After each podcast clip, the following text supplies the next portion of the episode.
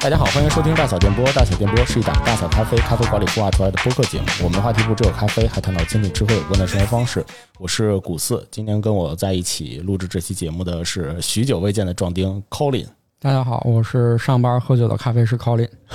我现在有了新名字，你什么时候给你起的这个好名字我小红书一直是这个名字，然啊？后后来有一天发现小全网不同名，我就把哦微信也改了，哦，所以就还好都统一了是吗？对跟小红书达成一致啊对，！可以可以可以。还好张老板没有让我 改名，因为因为很多时候就是工作群里，然后那个有人艾特我，就是艾特上班喝酒的咖啡师 Colin，我记得上一次录节目是不是也是在新年附近的一段时间？我也忘了反正你跟小 A 有在一起录过一期对对节对我目和，小 A 录过一期，好像就是类似新年的一个一期节目吧？为什么叫 Colin 来呢？因为 Colin 最近有一个决定啊，你一你个可以在节目非常重中大的人生决定，啊非常重大人生决定对啊，我还不太敢说。对对对，你你你来在节目里边公布一下吧我。我要在大好咖啡辞职了， 就是因为某一些，我个人感觉我和澳洲的一些不解之缘，然后导致我第二次要离开大小，然后要去澳洲。然啊后上次去想去的原因是，我想去上个研究生在，然后哦结果后来因为各种原因吧，然后没有去成，但是从大好离职了。然后啊后来又回来大小，然后第开始我的第二段大小的一个经历。啊！嗯，然后这次是第二次因为要去澳洲而离开大小。啊，这次呢不是为了去上学，是为了去打工。嗯，啊，换个地方卖命。所以你第一次也是因为想去澳洲？对。哦，其实 Colin 在这段里头，我理解透露了两个信息，一个是澳洲啊，还有一个呢是你的两段的大小经历。对，我们一个个来。为什么是澳洲？我觉得有很多原因吧，原因嗯，最主要的可能是比较简单。 对什么叫因为因为我是一什么叫比较简单因为我是一个学渣嘛，然后哦如果要去美国或者加拿大那种，就绩点会很低，然后好学校肯定是升不上的，哦烂学校也不一定能升上。嗯，但是澳洲这个地方大家都知道，就有很多草鸡的学校很水嘛啊，不是不是草级学 校，就是那种呃，澳洲它有一个八大嘛，就是八个大学，然后八大里边，我上次离职之后申请学校是呃，我申了四个，然后中了三个。哦，然后就是他们八大其实入学很水，不要说入学很水嘛，一定要说你水平高，对，可能是吧。争争抢着要你。对，然后哎，你过去想想学什么呀？选的什么专呃业？当时基本上都是金融，哦，金融。对，哇塞，哎志向远大呀因！为我那个本科学的是财务管理，哦，然后发现我真的特别不喜欢这个专业，哦，就想开咖啡馆儿。对对， 跟张老板是一样的。志向远大，嗯，志向远大。嗯，所以打算在那边开个咖啡咖啡馆儿，在那边开个大校。那对大小墨尔本全球旗舰店，澳洲分店。对，嗯，澳洲旗舰。全球旗舰店，哦，所以想那边想学金融。对，之前是这么想的，哦但是嗯，后来了解就是。嗯，中国留学生出去基本除了会计就是金融，哦，没有其他专业，然后很，卷是吧？对，然后就没有成型，啊，然后没走，我就去了天津另外一家咖啡店，然后去那边做了一年，然后又回大小。哦，你本人是咖啡人，不是天津人是吧？我是我是咖啡人，我是半个天津人吧。我从半个啊对我从高中啊、初中初中，然后初三那会儿就去了天津，然后对，然后上大学也在天津。但是就是我说天我说我是天津人，没人信，他们都说没有口音，然后你说话也也也不像那个讲讲笑话。哦，所以前一段其实是为了想要精进一下这个金融经济类的一些知识，对然后这一段的话，就是更多的是去那边学习咖啡。嗯，我觉得也不止咖啡吧，澳洲包括精酿啊，或者是红酒这些，其实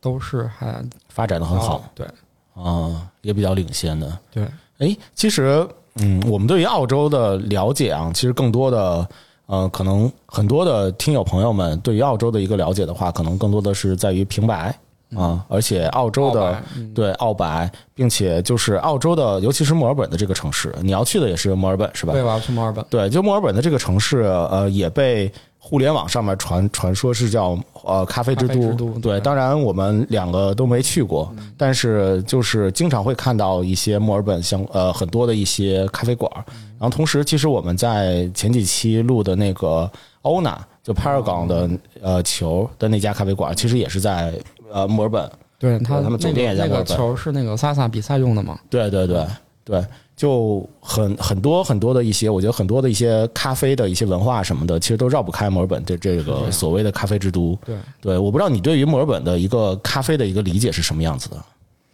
觉得可能就是一个集中度很高，然后很卷，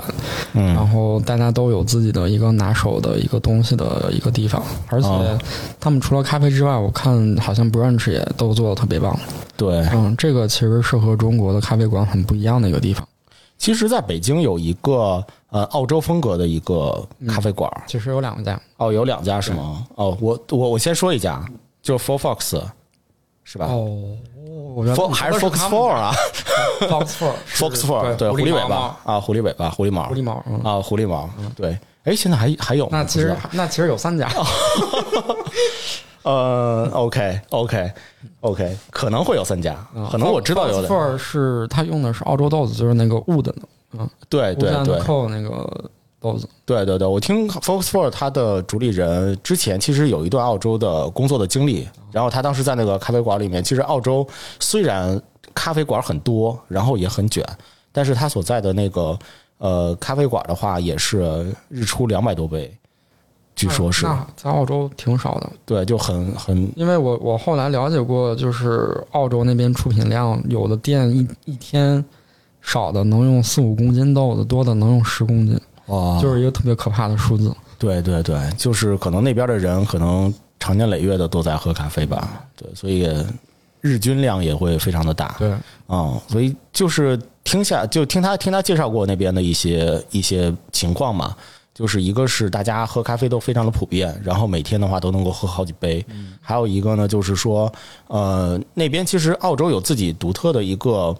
呃咖啡的一个文化，对就比如说像像是呃那边很少人会去喝美式。嗯啊、很少人会去点 Americano，其实很多人会点 Long Black， ，One Black 对，Long Black，它 Long Black 相当于，哎，你来解释一下，我就不解，我就不来这儿班门弄斧了。对，就是我我们平时说的美式，就是 Americano 这个东西，它其实。呃，按正统来讲是先接浓缩再接水的，嗯，然后 long black 呢就是先接水再接浓缩，然后这样就是你的咖啡杯表面会有一层很厚的油脂，然后这个油脂就是你的咖啡的一个风味的来源。然后如果你先加咖啡再加水的话，那个油脂被冲淡了，你这个其实就是就像意大利人骂美式一样，就是说刷锅水嘛。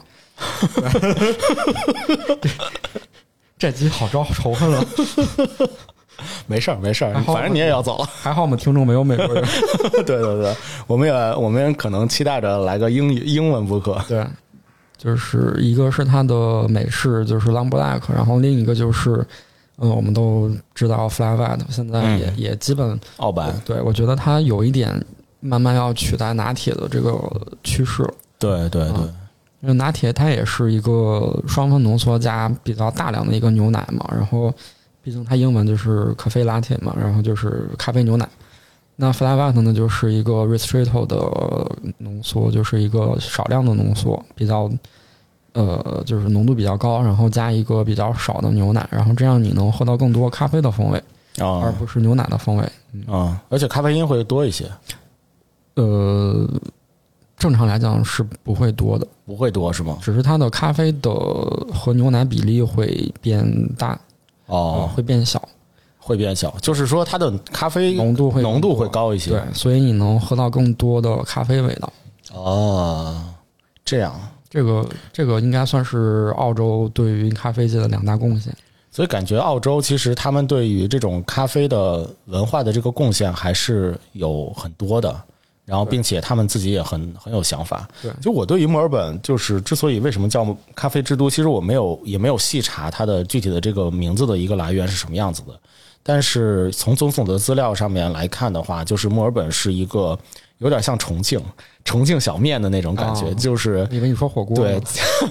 千家千味，对对，对一个是咖啡馆非常的多，然后可能一条街上面有什么五六家、七八家挨着并并排着都，都很密集度非常的高，嗯并且的话呢，其实每一家都有自己的风格特色，然后每一家呢都有一些自己的呃希望所表达的一些豆子的东西，然后以及他们好像很很多都是自烘焙的对这对，样。很多都是自烘焙。啊、都有自己的一些从从源头上面，希望能够把对这个豆子做一个很好的把控，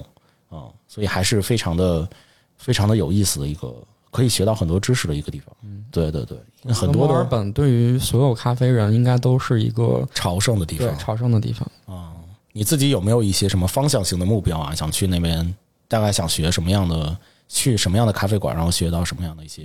咖啡知识？那肯定是想去比较顶级的大厂对大厂，啊，就是古老师刚刚说的 ONA 或者是这个 Seven Seed，然后那个 Market Line 这些啊比，较老牌儿的，然后比较有名的店，嗯然后。就是，嗯，其实我我感觉吧，也不是为了非得学点什么，就是嗯感受一下两个地方的咖啡文化，氛围对，有什么不一样的东西？嗯，晚上再喝点酒。 对，就主要就是为酒去的。对对，酒鬼人设立好。期待你小红书更多的帖子的分享。所以，我们我们聊完就是刚才你的一个重要的决定啊，再回来聊一聊你的这个咖啡的职业职业生涯。对，职业你是怎生涯么对怎么样进入到咖啡这行的？嗯，我可能就是对于风味上的东西比较敏感吧，就是从什么时候开始啊？呃，从大学开始，大从大学对大一和大二那段时间，我就特别疯狂的迷恋各种的呃咖啡、酒和茶，哦就是这几个东西。然后，嗯、咖啡的话，当时就是，嗯、当时还是百度贴吧，然后就在上面就是咖啡吧，然后就查各种资料，然后看手冲，然后这个，呃，自己买器具。然后当时住宿舍嘛，然后宿舍嗯限电。嗯就没法烧水，然后哦我就趁那个宿舍大爷不注意，就跑到那个，呃，这个走廊里，走廊里那个插座不限电，我哦就拿接一壶水，然后去那边烧水，然后烧完水赶紧拔完，然后跑回宿舍，然后啊！开始冲手冲。你的第一套咖啡器具是什么？能讲一讲吗？嗯，磨豆机是啥？磨豆机是 Hario 那个塑料的那个磨豆机，哦，那个黑黑色透明的那个。哦，普遍的爱好者的对入对门对都是对那个对，其实那个玩意儿特别坑，就现在有人跟我说，肯定让他不买那东西，就哦是，真的浪费钱那个东西。为啥？呀？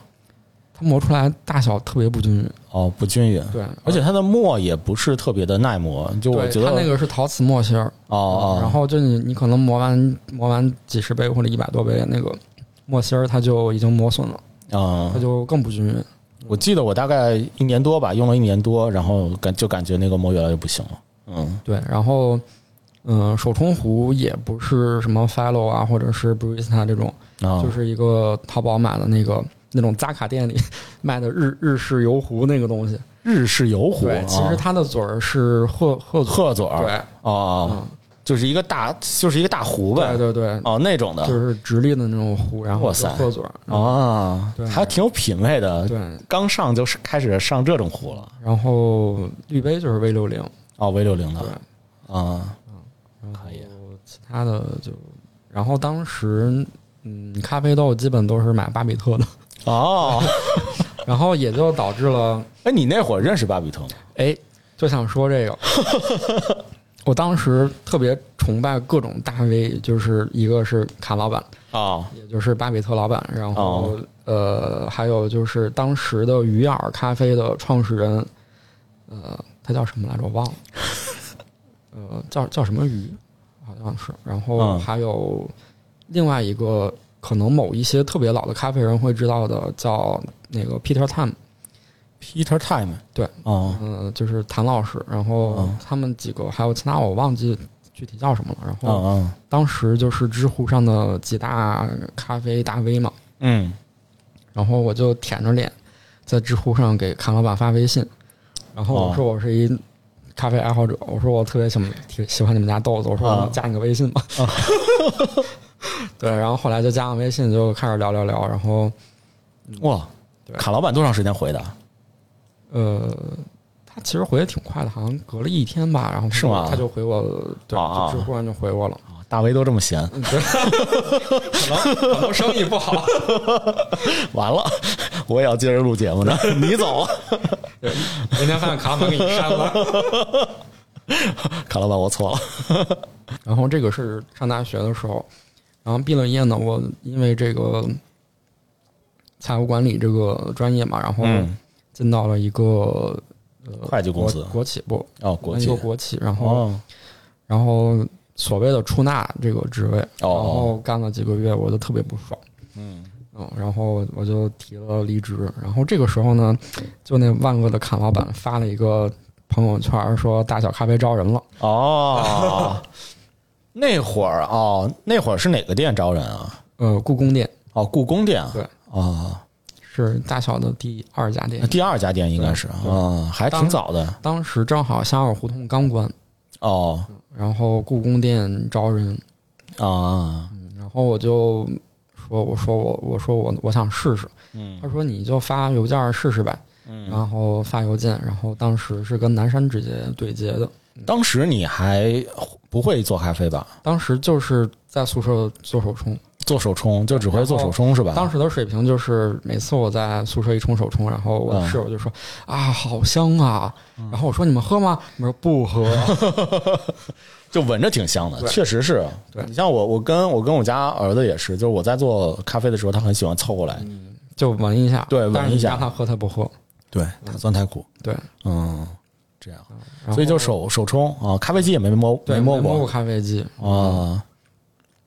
当时面试怎么样？有没有什么印象深刻的事儿？就跟南呃张山老面板，试， 不是跟南山面的吗？呃，就跟南山面，然后南山就就很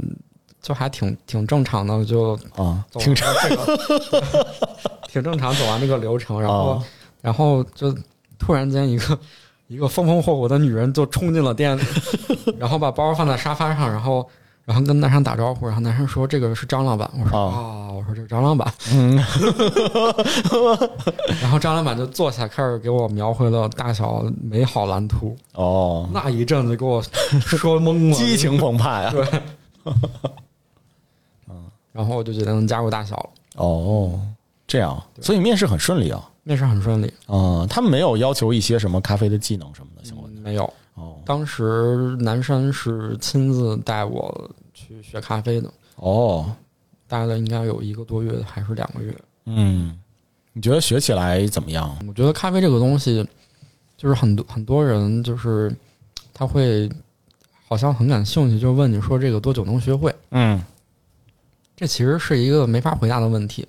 你多久能学会？我我一一小时就能教会你。啊，纯凭悟性我也可以俩月、仨月，或者你说我现在干了五年了，我觉得我还是没有说真的学会咖啡。啊，因为你说你要学会咖啡，那你去打比赛，对吧？有自知之明，知道自己拿不了成绩。哦，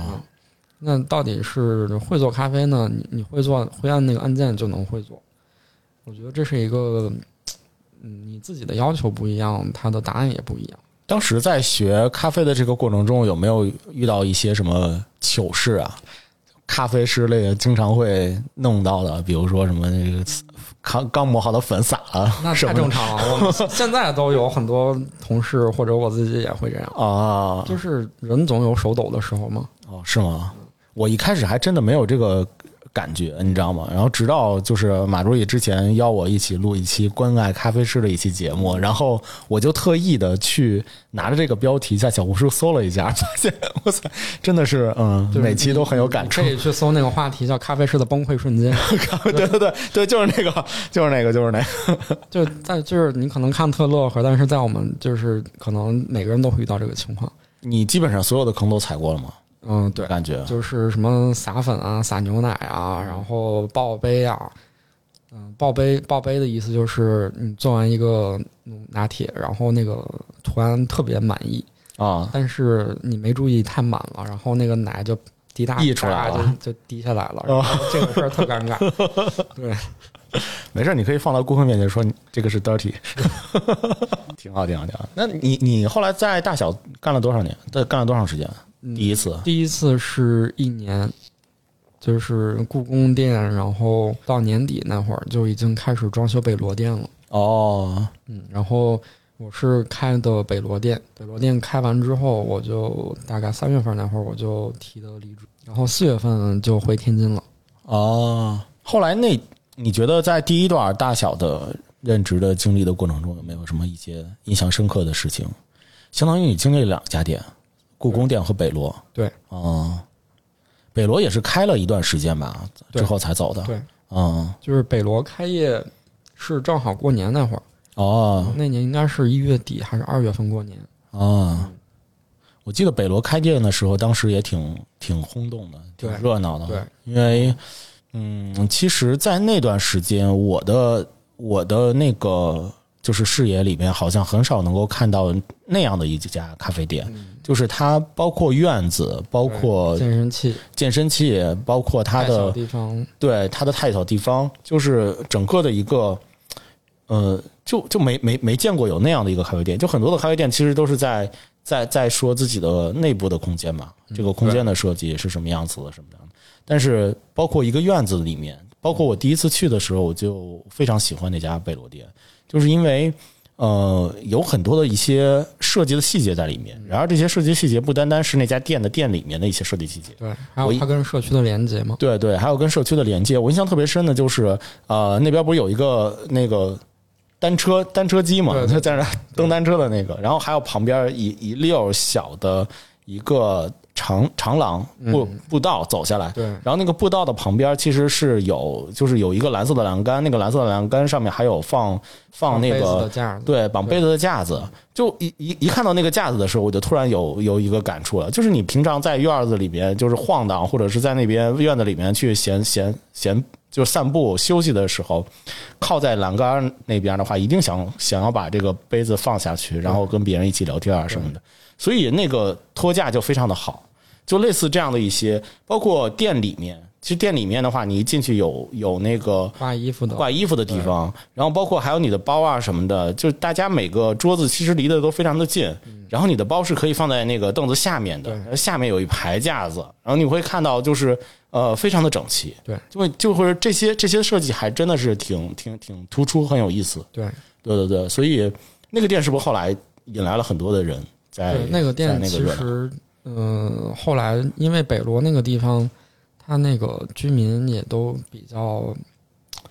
比较高级吧，哦嗯，然后当时很多的我们的客人都是附近的艺术家，啊或者是音乐人，或者是这些画家呀、哦策展人这些，哦我有一个客人，然后跟我说说那个嗯你们北罗店一进门儿，那个感觉就跟别的店不一样，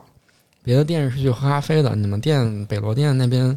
那都是那个去耍的对，就是就都是去 social 的。哦，这样，你还有没有一些其他就是印象很深刻的一些客人呢？印象很深的你没你在那边有没有交到一些客人的朋友啊？有啊，很多。哦，比如然说后呃，当时在故宫店的时候，然后我们有那个啤酒卖，就是嗯那个生啤嘛。嗯然后有一大爷，大爷可能岁数大了，然后他每天都会会去喝一杯啤酒，但是他跟别人不一样，他要先在杯底打一点儿开水，然后再接啤酒，然后这样啊啤酒就是温的了。哦但是他就特别爱喝，哦，打多少开水啊？就是一个杯底儿，哦，那大大概五十毫升，然后上面就加啤酒。加啤酒是吗？嗯，哦因为啤酒是冰，他可能喝不了，哦，但是他就是爱喝。后来就一直在在故宫店是吗？后来你们对北罗开了之后，他有没有过对去？对对，就没了。啊，北罗那边呢？北罗那边有没有什么印象深刻的客人？北罗的客人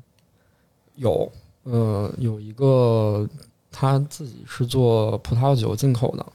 然后我们我跟他在北罗就是每天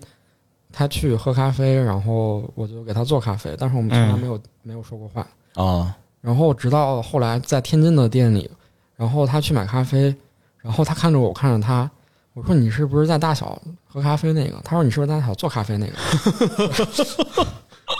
这么巧，在异地碰到对，碰到就了很神奇。就是那会儿他也在北京工作，然后嗯我回天津，他也回了天津，然后还都是在一个咖啡店。后哦来就就慢慢变成好朋友了。哦， in my mind. Love's gonna make us, gonna 就是我 make 我 us 觉得 blind. 张老板和南山就是他们是会用心的去培养新的人的。就是我我我喝精酿的这个由头儿也是刚才我说在大学的时候会喝啤酒，然后当时喝的也算是精酿吧，就是那些罗斯福啊这种修道院的酒。然后嗯我真的第一次喝到生啤的精酿的时候，就是张老板带我去的北平机器。哦，然后，然后我第一次发现，我说哦，原来啤酒能是这个味道，嗯，然后也是从此开始就那个开始喜欢上喝精酿，嗯然后现在也自己酿酿啤酒。啊，哎，你你你的第二段是是为了因为因为什么，然后又回到大小的第二段就是在天津跟那个老板的蜜月期过了，然后我觉得就是因为天津是一个工资特别低的城市，哦，嗯然后本身生活成本也低一点吧？对，哦，他那边是包住宿的，然后其实花不了特别多的钱，嗯然后就回大回大小了。啊啊回来之后就正好又碰到一个店开业，就是现在的新那个麦子店儿麦子店。嗯哦，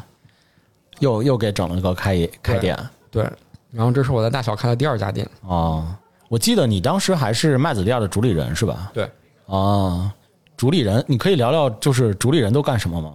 主理人在大小的这个语境里，其实，嗯，是和其他店的店长有一些区别的。嗯主要就是，嗯，他是需要有一个我们说的这个主人翁精神嘛，就嗯是你要把你的这个主理的这个店当成自己的店，然后去管理这些东西，嗯，而不是说我只做一个店长，然后完成我要做的事儿就就结束了。那在麦子店儿，其实呃，我们都知道，就是麦子店，它是一个和一个面包房老莫对面包一起老莫面包嗯对一起来经营的一家店，并且后面还有白老虎屯嘛。那在就是其实从空间上来讲的话，包括和咖啡馆的一个形态上，包括和它面向的一个呃人群上来讲的话，我觉得都是和北罗其实有很大的一个区别的。对，对，那对你来说的话，就是有没有一些什么挑战，或者是有没有什么不一样的地方？就是在当时在北罗五巷的那种情况。嗯，北罗那边就是一个独立的门店嘛，然后这边就是你说的和老孟去，需要和他们去合作去磨合，嗯然后有的时候会有一些分歧，然后会有更多的合作，嗯，是确实不太一样的。麦子店有没有一些什么有意思的客人在那边？嗯，有麦子店其实有很多的外国客人，啊、嗯，然后感觉那边大使馆比较多是吧？对对，啊然后我们认识一个在瑞典大使馆的一个一个那个主厨，哦，主厨对，然后他就是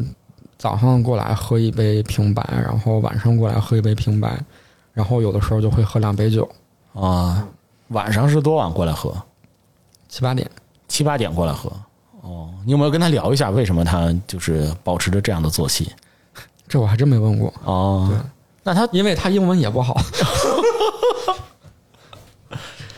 他哦，他是大使馆的主厨。对，哦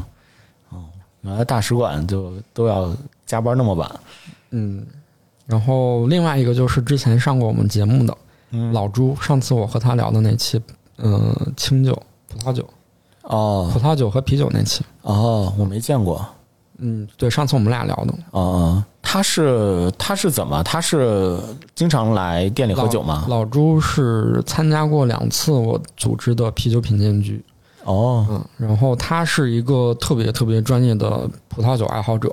虽然他那个 WSET 一次也没有考过，但是他喝过的酒比那些四级证书的不知道高到哪儿去了。哦，哎，是不是就是我们其实还有一期啤酒品鉴局的一期节目，就是一期现场的节目。对，那哦期他也在，对对对，而且说了很说说了很多对关于精酿的一些事对情啊他对葡萄酒有很多自己的见解。啊！哎呀，好可惜啊！突然想到还有啤酒品鉴局，嗯，对，这这以后可谁谁来支棱起来啊呀、开罐说大家喝 吧，我就不喝了。可以可以可以。哎，你你后来组织啤酒品鉴局组织了几期？可能有六七次吧。哦，这么多，嗯，哦，那个那个活动怎么样？就是有没有一些什么好玩的事儿？嗯，我在里边一个就是认识老朱，另一个就是认识了我的学长。啊，嗯，然后就是喝多了，大家然后就开始什么聊，叫认识了你的学长？因为我之前不认识他，哦，然后聊聊天儿聊到最后，然后他说我在天津上大学，我说我也在天津上大学，他说我是哪个哪个学校的，我说我也是那个学校的，他说我是那个专业的，我说我也是那个专业的， 然后发现他就比我高一级，哦，就比你高一级。对，但是我们从来没有见过，哦，这么这么巧，对，啊，哦后来他也经常过来，然后来喝咖啡喝酒，后来那个啤酒品鉴局就是都是之前麦子店的一些熟客吗？还是说也会有一嗯些基本都是生客，生客？对，都是第一次来的，是没有来喝过咖啡的，甚至。哦，是吗？都是为了喝酒来的是吗？对。哦，那这个还挺有挺有意思的。就很多他其实连酒都不平时不太喝的，当然也有一些特别爱喝的。然后我觉得可能这个形式在北京不是特别常见，然后啤酒品鉴局啊？对哦，为啥？这就不知道了。哦，就是虽然我我这个水平也半斤八两吧，但是他们会愿意付费去听我讲。哦，就当时的那个呃，就是啤酒品鉴局的这个活动，还会有一些你的一些分享是吗？关于对精酿的对，哦，那刚喝多多尴尬那呀！大概的过程是什么样的？就是我会先选几款啤酒，按照当时的人数，比如说，嗯、我打算做一个六人的，然后我就会选七到八种啤酒，嗯，然后先定一个风格，比如这次是这个精酿啤酒入门，然后就会各个风格去选一两款啤酒让大家喝。然后如果是 IPA 局，那就是 IPA 里边的，比如说美式 IPA、西海岸 IPA，然后浑浊 IPA、Double IPA，嗯，包括其他的就是这些。嗯，还有一次成本最高的一次是酸啤品鉴局，就是嗯，大家可能知道，就是比利时的酸啤很类似于自然酒的一个东西，哦，嗯，它是一个自然发酵的，然后由啤野酒对野菌进行控制的一个，嗯，都是酸的一个啤酒，哦嗯，那个那个应该是第一期的主题酸啤品鉴局，哦，所以你们每一期都会有一个对于这一一期品鉴的这个对啤酒的品类不有同的一个主题选择，对。哦，然后开始的话，你会分享一些，就是你为为什么会选这些这些酒，以及他们他们的一些相关的知识。嗯，然后我之一后大开家一起我品鉴会先跟大家梳理一遍啤酒的体系，哦因为大家很多人他都分不清楚，就是尤其被之前的那些黑白黄皮洗脑的那些人，嗯嗯，就是包括我们很多客人来点酒，他会说我来杯黄皮，嗯对吧？这其实是个伪命题，就是没有黄皮这个东西。嗯，哦然后说远了，然后呃，就会先跟他们梳理一下，就是你喝到的到底是什么酒，包括他们可能在超市里买到的一些，嗯、这个朝日啊这些东西，然后他们到底是什么东西，嗯嗯，然后再给他们分别介绍今天的几个酒款，然后我们就一个一个开始喝，然后每喝一瓶，然后嗯，我会先讲一下它的历史，然后这个品牌或者是这个风格的一个特征，然后大家会去分享一下自己的一个一个想法、一个感受。每个人都会分享一下自己喝这杯啤酒的对一些对啊、风味和感受啊、那这时候其实也有一些就是比较专业的一些人，或者是比较深度的一些爱好者，是吧？嗯，对，会有。啊、所以那个气氛我感觉其实还是还是挺好的。嗯，其实真的是看参加的人数，啊，因为我是一个纯爱人，我我这被逼无奈去主持这个，我已经哎，这个事儿是怎么开始的呀？可能就是张老板看我太爱喝酒 了，然后给我派个活儿，攒了这样的一个公局，款喝酒。嗯，公款喝的其实也挺好的。我觉得就是一些爱好者，无论是呃啤酒的品鉴，包括咖啡的品鉴，还有那种就是巧克力的这种品鉴，其实就是大家一起互相的，可能有的知道的多一点，有的知道的少一点，对，一起在一个一张桌子上，一个局子里面，然后大家一起去品尝同样的风味的一些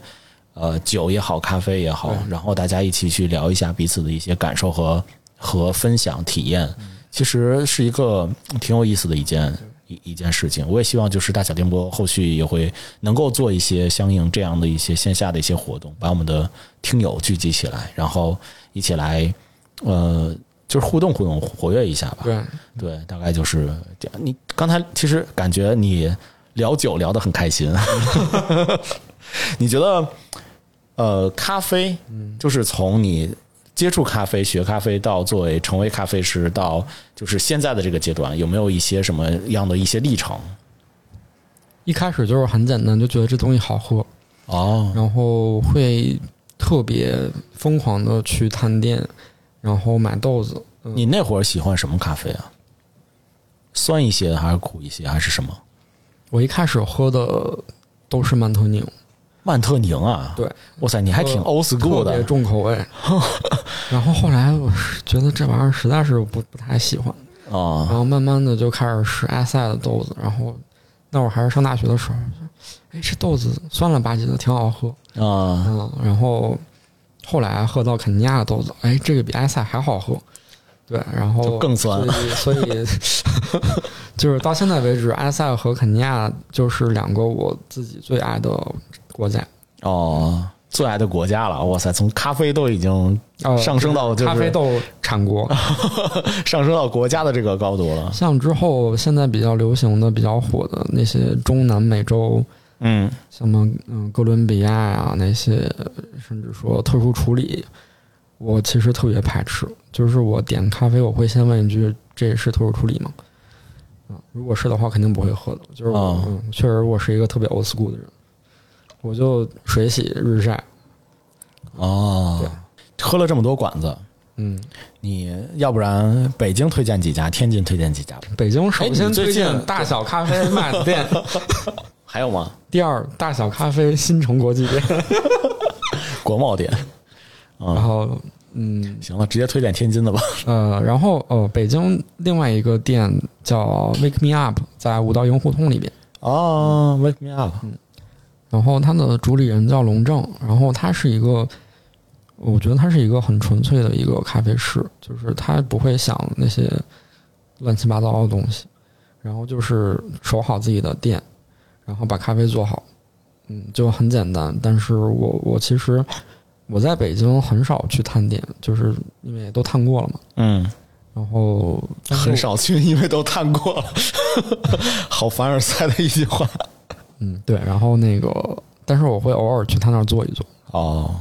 ，Wake me up。嗯，你在哎，那啊，OK，那再先说说天津的吧，待会儿再问你另一个 OK 问题。对，天津有没有一些什么好喝的馆子嗯，天津我一定要推荐，就是我前两天刚回天津喝到的，啊、呃，叫什么来着？ 哦，叫 August，和北京那个 August 是一个名字，但是不是一家。哦八，August 八月，嗯，哦，然后是一个特别特别新的一个店，然后装饰有一点像日式风格。然后，嗯、我为什么推荐它呢？就是，嗯、这个老板也是一个对于咖啡豆很执着的一个人。他他跟我讲，他店里有几十种国外豆子在卖，嗯，都是国外的咖啡馆的豆子对是吧？对然后就是而且卖的很便宜，就是一杯四十、六十、八十、一百。嗯，像 Team 或者是小绵羊、小山羊那种，基本都是四十块钱的。哦，嗯，尤其是，嗯，它最贵的好像是今年巴西的 COE 第一，才一百块钱一杯，其实是一个很很很便宜的，哦，是吗？而且它冲这么厉咖害啡的豆子吗的，对它冲咖啡的水平也不错，我觉得，而哦，且它会跟你就是他很明显他是一个他也是个 i 人，哦然后但是如果你坐吧台，他会过来跟你聊，然后跟你尬聊，对，因为我我一般就是我出去也不爱说我是咖啡师，哦，然后我就但我就爱坐吧台。如果你愿意跟我聊，我就跟你聊；你不跟我聊，我也就不跟你说说话了，嗯，就这样。然后他就是会哦他就很他就主动过来，然后跟我聊，然后跟我说这个咖啡怎么怎么样。然后后来我本来喝的美式，然后嗯、我就又点了一个手冲，然后哦，点完之后他就又自己又冲了一个，然后又跟我分享那杯咖啡。嗯。我觉得体验是很好的一个，嗯，我感觉好像大家都很喜欢和咖啡师，就是听咖啡师来去介绍他自己店里的豆子，然后并且就是如果呃店里面正好也在试验，或者是也在就是正好玩一些豆子的时候对，会冲一些豆子的时候，来分享分享给那个大家的时候，有的时候大家觉得就是这个这个体验是一个非对常，好是的，特别好的一个体验。特别好的一个体验。对，其实我我在大小有的时候，我不知道是不是不是因为就是和大小就是一起在录播客的这样的一个原因啊，就有的时候也会喝到一些你们自己的一些从吧台下面做废了的东西，哦，原来是这样， 扔也有点浪 费，不如给你喝了。 我说上回我喝完你怎么倒了呢？没有没有，确实是分享啊。啊、对对对，也会有这样的一个体验，还挺好玩的。对我刚才想问的一个问题是说，你在从业了这么长时间之后，有没有就是自己很喜欢的咖啡师啊，或者是很很很觉觉得很牛逼的一个咖啡师？酿酒的有，很牛逼的咖啡师，我觉得能倒不是他牛逼吧，就是可能就是因为他的性格，或者是他的一些，或者是平常见到的一些咖啡师，你觉得他很好的刘钊啊？是吗？嗯，为啥呢？刘钊现在是麦子店的主主理人，对，啊，刘钊是一个很有责任心的人，而且 比我还有自驱力。有有自驱力这个这个词儿是我在面试完之后，张老板和当时大小的同事说的，说哦，这孩子很有自驱力。我也不知道他怎么看出来的，我反正没觉得我有自驱力。 但是刘钊是很有自驱力的，就是你跟他讲一个事儿，然后他表面上会好像说这事儿跟我没关系。嗯，但他会默默把这事儿做完了。 哇塞，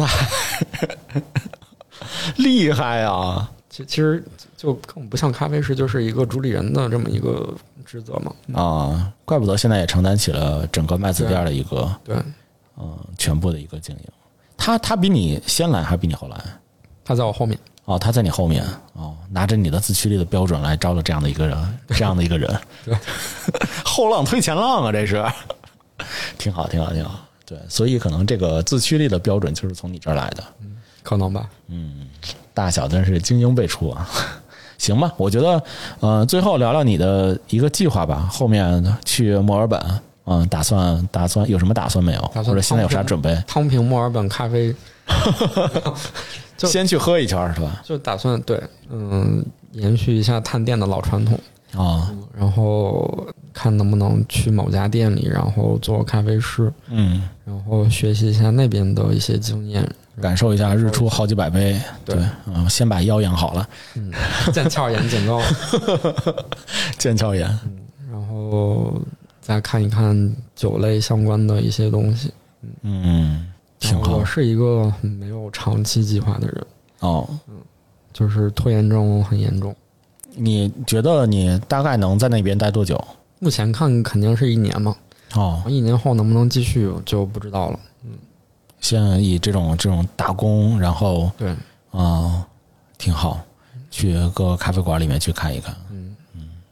行行，你现在现在住宿什么的安排好了吗？还没有呢，啊，有有渠道，没有是不请是是不是在墨尔本有房嗯子？英文学的怎么样？ 没有，英文学的怎么样？去了再说。我去了再说呀！哇塞，你这个好 chill 啊，就很佛系的就我能坚持要过我去。能保证去那儿不 流浪，就 OK 了。哎，你是为什么下定这样的一个很大的？我觉得真的是一个很大的一个决心，嗯就是要过去，而且选择了第二次选择了墨尔本的这个地方。我觉得可能就是，呃，一个很土的话，就是人真的不能在舒适圈待太久了，哦你会感觉自己可能慢慢就会废掉了。哦，所以想挑战一下自己。对啊、哦，然后我我其实之前是想过，嗯，我要不要换一个城市发展？比如说去上海，或者是去长沙、武汉啊，或者重庆这些地方。嗯然后正好有一个机会，然后可以去墨尔本，去澳大利亚。然后我就想，那我为什么就不直接干脆一点，整个大的？哦，你自己在就是咖啡的这一块儿的话，有没有后续的一些就是想要更加精进或者拿比赛的一些想法？其实没有，年年纪太大了。年纪大，啊对这个嗯这个不算是一个因素吧？我觉得，我自认为我不是一个对咖啡往那方面钻研很有兴趣的人。但还是喜欢咖啡，想要去到一个呃咖啡文化相对比较成嗯熟，然后比较先进的一个地更方多的是一个偏管理或者偏运营的一个方向吧。哦，想要去学习他们的一些经营的方式，对啊、以比及如说怎么和 branch 结合起来。哦，挺好，挺好，挺好。希望到时候你第三次能够，不知道你能不能回到 大小，但我觉得你肯定会回来的。对，回来的话，我觉得我们可以到时候再聊一期，嗯对然后到时候可以聊一聊变化，对对对，聊一聊变化啊，聊一聊你在纳米里面的一些见闻啊，对，有没有交个墨尔本的女朋友啊？谢谢你，啊这是我最想听到的话了。 终于开录了是吧？ 终于把话匣子打开了。 对，就是嗯，一路顺风吧。对，然后并且说能够，其实我也很期待那边到底是一个什么样子的，也希望你能够随时能够传回来一些一些消息。有机会的话，也可以在那儿给我们给我们提供一些节目素材。线上聊一期， 对对对，线上聊一起录一录，然后正好你可以，比如说第一啊、第一个月过去的时候，第一个月是吧？然后半年，然后一年，这样的一个阶段，然后来跟我们同步的来去分享一下墨尔本那边的一个咖啡的文化。我们真的觉得就是呃很大小电波墨尔本分社，对，大小颠簸墨尔本，就是因为因为真的很好奇，就是像像是千店千味的这样的一个感觉，我觉得一定是对于咖啡爱好者来说的话，一定是一个非常幸福的一件事情，能够在那里面好好的享受咖啡。嗯，好吧，就我今天今天时间也差不多了，好对，感谢 Colin，祝 Colin 后面后续在墨尔本一切都好。好，好吧，我们哎，我们还有在墨尔本的，好像还有听友在墨尔本，嗯对，到时候可以一起联系起哎来。你希望在那边搞一希个望，听友可以加我微信， 没问题。到到时候哦，不，我不能帮他说没问题，对，就是到时候的话，我觉得可以在那听友边说不加，对，大家一起聚起来嘛，对啊、一起聚起来，然后并且你也可以在那边搞一个什么咖啡品鉴或者是啤酒品鉴局。嗯好好好，行，那今天的节目咱们就到这里，好嗯，大小大波，下周三见，那个拜拜好。好，拜拜。